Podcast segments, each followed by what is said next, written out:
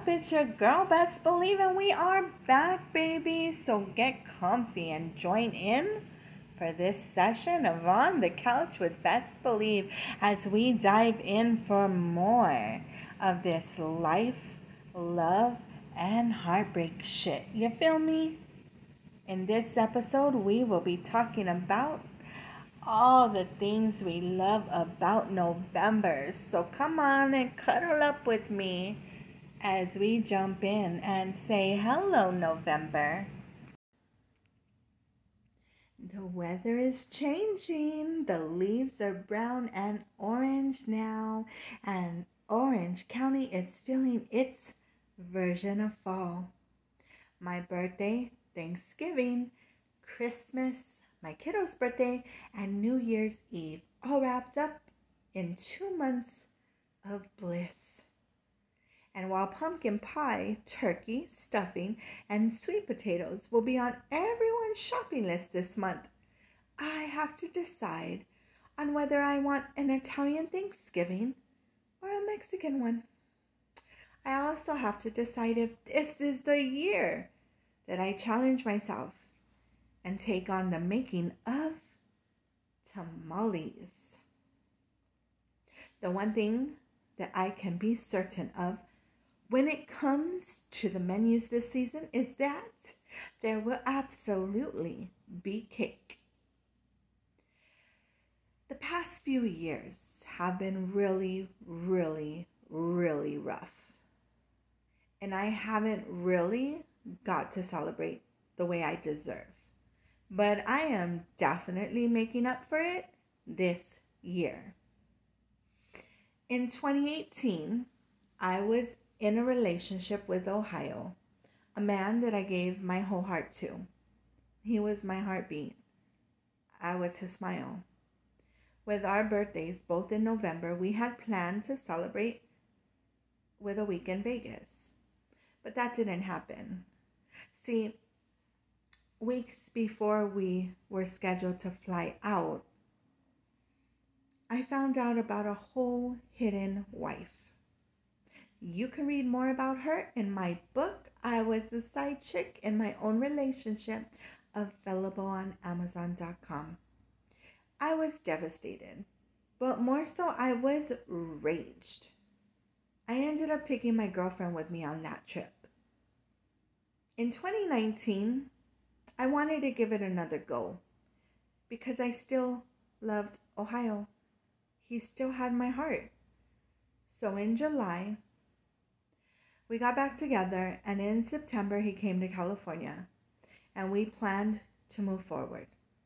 But again, my dreams were shattered as well as my heart.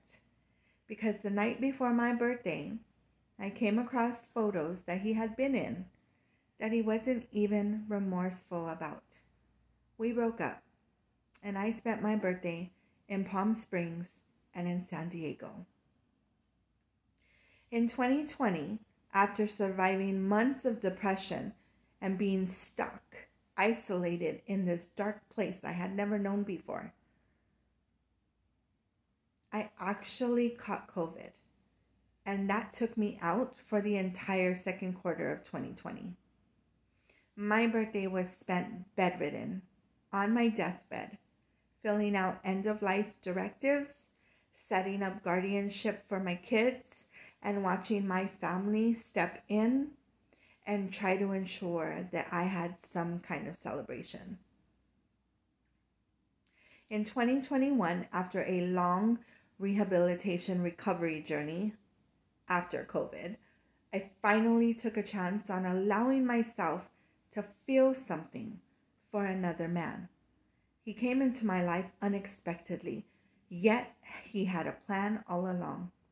And after an argument we had about me wanting to learn more about battle rap and tying it in with music and poetry for my podcast, this so called anomaly made it a point to disregard my birthday altogether and showed absolutely no real remorse after the fact. I ended up in Arizona with the kiddo hiking through the petrified forest After that, I promised myself no one would ever have the access to even be able to attempt to ruin my birthday. And this year, I promised myself that I would focus on myself and what makes me happy. And I would celebrate the shit out of November. And let me tell you, I've got off to an amazing start. At the end of September, I went to go see Nas, Wu Tang, Method Man, and Busta Rhymes with my girlfriend. At the end of October, I got to see my first NFL game at the SoFi Stadium in the club section, 14 rows up from the field. And now I am sitting here on the 18th floor in my hotel suite in Austin, where I will be spending the weekend. I have some other road trips up my sleeve for later in the month, but for now, let me just say that the countdown to chapter 44 is looking fabulous. So I say all that to say this. Once upon a time, I thought it was the end of the world if I spent a birthday without a he in my life making it a big deal. But then I saw the end of my world when I faced COVID all along. I learned that as long as I was living for myself, my birthdays will always be epic. So, once again, hello, November. As always, please get comfortable with that message me button Share your thoughts and ideas and any feedback you may have.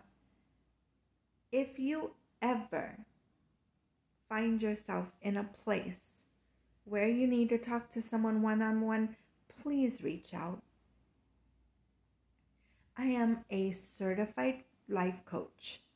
I specialize in happiness, PTSD, emotional intelligence, cognitive behavior, and I have recently been certified in spiritual and transformational coaching as well. I do book one on one sessions at reasonable prices. And one more thing before I wrap it up I now have four books on Amazon.com My Beautiful Mistakes. I was the side chick in my own relationship God's Gift Becoming, and my newest book, Eve. And they are all available in paperback. As for this session of On the Couch with Best Believe, receive it, digest it, and replicate it out there in your world however you see fit to do so. And until next time, same best host same best channel. Best believe out.